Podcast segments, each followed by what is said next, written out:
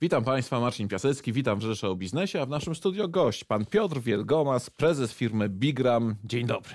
Dzień dobry Państwu. Panie prezesie, e, firma Bigram to oczywiście firma HR-owska zajmująca się e, przede wszystkim no, kwestiami rekrutacji wśród wyższej kadry menedżerskiej, czy też kadry menedżerskiej ale zajęliście się również też troszeczkę czymś innym, mianowicie e, opublikowaliście raport Pokolenie 50 plus w pracy.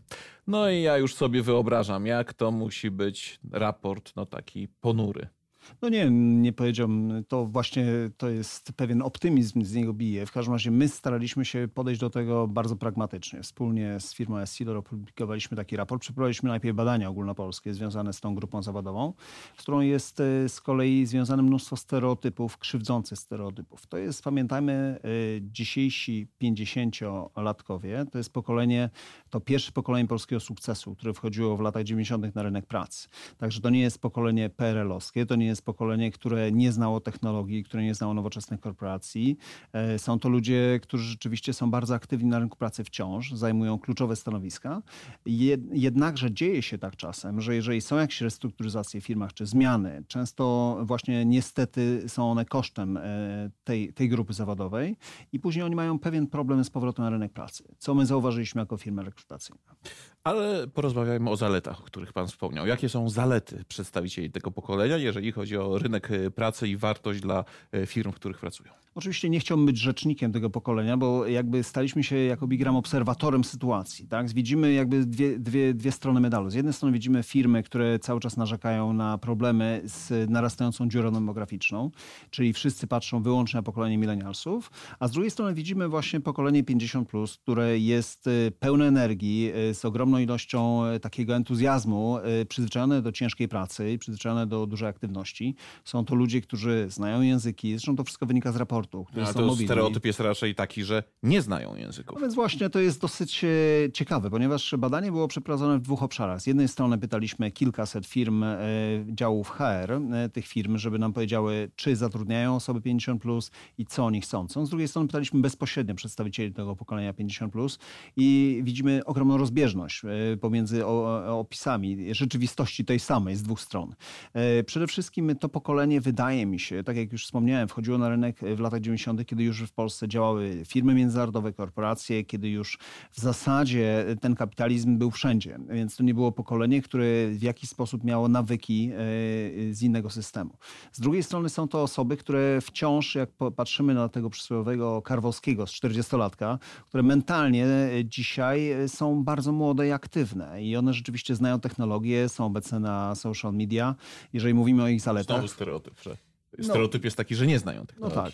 No więc y, to jest dosyć też ciekawe, ponieważ dzisiaj, jeżeli spojrzymy na to pokolenie 50, to jest to, szczególnie mówimy o tych y, dużych miastach, mówimy o osobach, ekspertach, menadżerach. To są osoby, które są dzisiaj w tym światowym krwiobiegu, wręcz bym powiedział, bo obecne są, jeżeli chodzi o y, te social media, nie tylko przede wszystkim można na LinkedInie, którego nie będziemy reklamować, ale to jest miejsce zawodowo pewnie istotne, ale oczywiście też w innych miejscach. Z drugiej strony, jeżeli chodzi o technologię, dzisiaj to jest to bardzo użyteczne nie wyobrażam sobie, żeby się y, tym nie posługiwać i wydaje mi się, że w zasadzie to jest kwestia indywidualna, ale to pokolenie z pewnością nie jest gorsze niż pokolenie młodsze, ale prawdopodobnie jest bardziej gotowe do wytężonej pracy, do realizacji projektów y, i wciąż chcące pracować.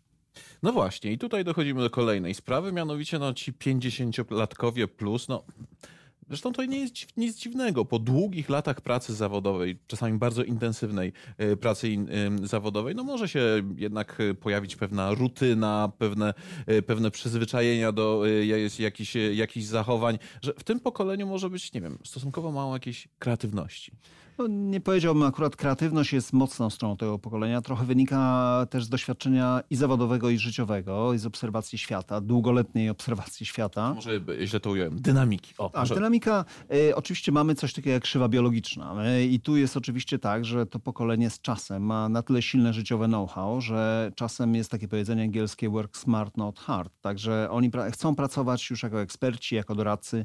Niekoniecznie sprawdzą się w roli osoby, która cztery razy w tygodniu musi być w delegacji służbowej, ponieważ e, pewnie bardziej by się sprawdzili w roli e, takiego doradcy, mentora czasem. Zresztą taka relacja uczeń-mistrz, która funkcjonuje na całym świecie, w tym przypadku byłaby znakomita. Jeżeli byśmy umieli wykorzystać ich umiejętności doświadczenia życiowe i tworzyć takie zespoły międzypokoleniowe, ponieważ no, zespół, który się składa wyłącznie z 30-latków czy 40-latków, z pewnością traci dużo ciekawego know-how życiowego i zawodowego ze strony właśnie tych menadżerów czy ekspertów 50+. No a właśnie abstrahując troszeczkę od raportu, samego raportu, odwołując się do Pana doświadczenia, obserwatora rynku pracy dla menedżerów. Jak to wygląda? Czy rzeczywiście firmy korzystają z wiedzy, doświadczenia tych starszej generacji pracowników? No tutaj znowu mierzymy się z pewnego rodzaju przyzwyczajeniem, bo patrzymy na pozycję, na przykład obsadzaną pozycję dyrektora i wychodzimy z założenia, że pewnie osoba typu 35 plus będzie bardziej zmotywowana, być może ze względów bardzo też pragmatycznych. Ona dopiero co wychowuje swoje dzieci, musi je wykształcić, e, musi jeszcze zarobić na dom, na kredyt, e, a 50-parolatek pewnie już nie ma takiej determinacji. On ma innego typu determinację, taką, że chciałby pokazać, że jest cały czas aktywny, sprawny e, dlatego czasem to jest kwestia przekonania. Też pytanie, kto jest decydentem. Czy ten decydentem jest 30-parolatek, czy, czy 50-parolatek i jaka jest rola, bo nie wyobrażam sobie, my tu sobie czasem żartujemy, ale z milenialsem nie poleciałbym samolotem, pewnie Boeingiem, jako pilotem. Tam widzimy osoby y, już takie z siwymi brodami. Z drugiej strony też, y, jeżeli chodzi o stanowisko prezesa firmy przemysłowej z ogromnym doświadczeniem w produkcji, w przemyśle, też wydaje mi się, że oczywistą jest to rola dla osoby bardziej doświadczonej. Tak samo nie wiem, chirurga czy osoby, y, która jest, y, jeżeli chodzi o wiedzę, musi mieć pewien poziom już taki zaawansowany i niekoniecznie jest to możliwe do zdobycia w 10 lat. A to tworzenie tych międzypokoleniowych zespołów, jak to wygląda w polskich firmach? Znaczy, wydaje mi się, że tutaj jesteśmy, musimy trochę przyspieszyć, dlatego że z jednej strony mówimy o tym, o tej dziurze demograficznej, o tym, że ona się pojawia, a z drugiej strony nie widzimy tego potencjału, więc w związku z tym to jest oczywiste, że, że powinniśmy tak naprawdę patrzeć też z punktu widzenia benefitów dla firmy. E, każdy wnosi coś innego. Ja też nie zgodziłbym się, że 50-parolatkowie to już mogą być tylko ekspertami i pracować na część etatu, bo oni chcą być e, aktywni i, i, e, i sprawni. Zresztą osobiście kończąc 50 lat nie zauważyłem jakiejś wielkiej zmiany w swoim życiu. Z drugiej strony oczywiście tworzenie zespołów międzypokoleniowych to jest pewna, powiedziałbym, mądrość organizacji. No bo jeżeli się tak naprawdę posługujemy pewnymi standardami i wychodzimy z założenia, że w technologii to tylko młodzi ludzie, że na przykład w pewnych branżach nie wiem, reklamowych czy marketingowych, tylko młodzi ludzie, to pamiętajmy, że rynek się składa z różnych pokoleń, więc umie, musimy umieć do niego dotrzeć różnymi metodami. No tak, coraz bardziej, coraz częściej słyszę narzekanie na to, że w różnych pomiarach jest mierzona jako grupa komercyjna, ta grupa do 49 lat, co nie do końca jest prawdą, gdyż 50-latkowie mają się znakomicie i też mają pieniądze. Ale wróćmy do raportu. E, kolejny stereotyp wymieniony w, w raporcie jest taki, że ci 50-latkowie, 50 latkowie plus e, w swoich firmach mogą po prostu tak chcieć przetrwać tylko przetrwać do e, emerytury. Czy to prawda? Ochrona emerytalna to jest okres 4 lat e, przed przejściem na emeryturę, to jeszcze nie to pokolenie. Z drugiej strony powiedziałbym, że to, jest, to byłby strzał w stopę, dlatego że jeżeli podchodzimy do tego w ten sposób, że chcemy tylko funkcjonować e, na zasadzie po prostu trwania, to no, tą wartość dodana nie jest tworzona i to dosyć szybko sprawny menadżer wychwyci. To nie dotyczy tylko 50-latka, ale również 30-latka i ja bym nie przypisywał w ogóle generalnie stygmatyzacja taka i przypisywanie cech pokoleniom, że ty jesteś X-em, jesteś taki, ty jesteś Y-em, jesteś taki, a ty jesteś e, baby boomers, to masz takie cechy. To jest generalnie coś, czym się nie zgodził, ponieważ nadajemy pewne cechy, często e, do tego jeszcze pejoratywne, negatywne tym osobom, a tak naprawdę to jest kwestia doboru właściwych osobowości. E, no tym się zajmują firmy rekrutacyjne, takie jak nasza, czyli do zespołu, kompetencji, do, do organizacji, do zespołu i wiek jest rzeczą ostatnią. Jeżeli tylko będziemy unikać jawnej dyskryminacji, ale ona może dotyczyć nie tylko wieku, ale również płci, może dotyczyć różnych sytuacji, e, to wydaje nam się, że stworzenie tego zespołu jest dosyć proste. A proszę mi powiedzieć, co wynika z raportu? Jak podchodzi rynek pracy do osób 50? Plus? Więc ja bym tutaj nie chciałbym za, za mocnych słów użyć, ale jest pewnego rodzaju obłuda rynkowa, która e, jakby słowami, deklaracjami głosi, że owszem, bardzo chętnie tych 50-parolatków przyjmiemy, ale w życiu e, codziennym i w praktyce, w decyzjach codziennych, bardzo często jednak e, to jest tak, że mm, to jest brane pod uwagę, nikt o tym głośno nie mówi i wychodzimy z założenia, że rzeczywiście no, te cechy mogą być przypisane tym osobom i jednak może coś w tym jest. Także wolimy tak naprawdę wybrać tego, tego menadżera powiedzmy 35-48 niż 50+. Plus. Z drugiej strony, jeżeli patrzymy na to z perspektywy y, Europy i spojrzymy na to, jak wyglądają y, menadżerowie y, u naszych kolegów nie, Francji, w Niemczech, w Europie Zachodniej, tam jest mnóstwo siwych włosów w zarządach i to jest takie normalne zjawisko. U nas myślę, że, że ten, ten etap postępuje, bo po prostu nasi, nasze pokolenie lat 90. zyskuje trochę patyny i trafia do zarządów lub już w nich jest od lat. A w ogóle jak dużo w firmach jest osób 50+. Plus? To jest znowu pytanie, o którym niedawno w raporcie mieliśmy debatę, dyskutowaliśmy. Jeżeli mówimy o firmie typu LOT, to pewnie tam jest 30%. Jeżeli mówimy o firmie bardzo nowoczesnej, technologicznej, czy banku internetowym, to może być 3%. Także bardzo trudno jest stwierdzić to jakby poprzez cały rynek patrząc. Raczej trzeba spojrzeć na branżę, no bo są pewne branże, tak jak wspomniałem, na przykład branża przemysłowa, gdzie umiejętności takie zarządzania produkcją, no to, to są lata. E, czy są branże bardzo nowoczesne, marketing, sprzedaż, logistyka, gdzie rzeczywiście dosyć szybko się nabywa tych umiejętności, a do tego jeszcze cały czas technologia się zmienia. Więc można, ja nie twierdzę, że tak nie jest, bo można też przyjąć założenie szybkości uczenia. Jeżeli szybkość uczenia u takiej osoby 50 plus jest niższa, to oczywiście należy wybrać osobę młodszą, ale to są znowu indywidualne cechy osobnicze.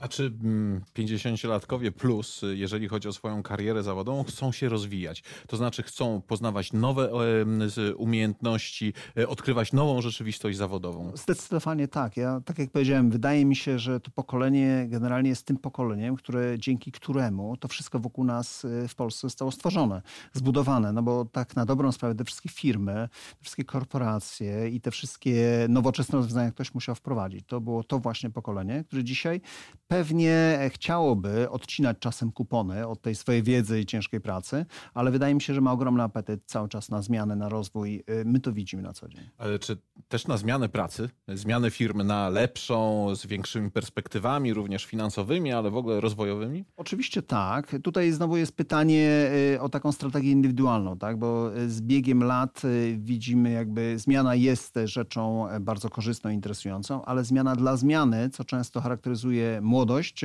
kariery zawodowej, jest im rzadsza. Tak? Oni są bardzo stabilni, lojalni, co jest ogromnym atutem dzisiaj i właśnie można w nich zainwestować, można na nich stawiać. Z drugiej strony my się zajmujemy jako Bigram całym rynkiem pracy, także nie jesteśmy rzecznikiem jednej grupy wiekowej, ale po prostu dostrzegliśmy potencjał i wydaje nam się, że warto o tym powiedzieć. A jeżeli kogoś zainteresuje nasza rozmowa i chciałby zapoznać się z całością e, raportu, którego zresztą patronem jest Rzeczpospolita, jak to można zrobić? Gdzie znaleźć raport? Najprościej wejść na stronę www.bigram.pl. Y, tam ten raport się znajduje. Oczywiście można się z nami kontaktować. Z drugiej strony y, mieliśmy już kilkadziesiąt publikacji w mediach. Temat zrobił się niesłychanie gorący, więc myślę, że raport Pokolenie 50 Plus jest łatwy do znalezienia. No właśnie, gorący temat y, pokolenia 50 plus i kariery zawodowej. To ciekawe. No, brzmi może jako pewna sprzeczność, y, jakkolwiek wydaje mi się, że to pokolenie ma niezwykłą, niezwykłą wartość dla naszego rynku pracy. Jeżeli potraktujemy je jako takie pokolenie schodzące z rynku,